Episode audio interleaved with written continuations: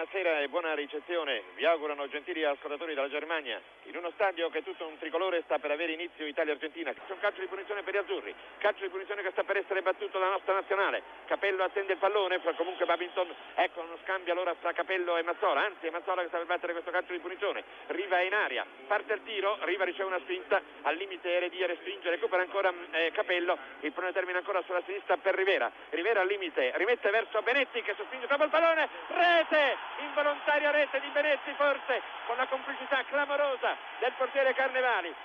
Siamo giunti al 35 minuto del primo tempo, Benetti per l'Italia ha ristabilito le sorti dell'incontro,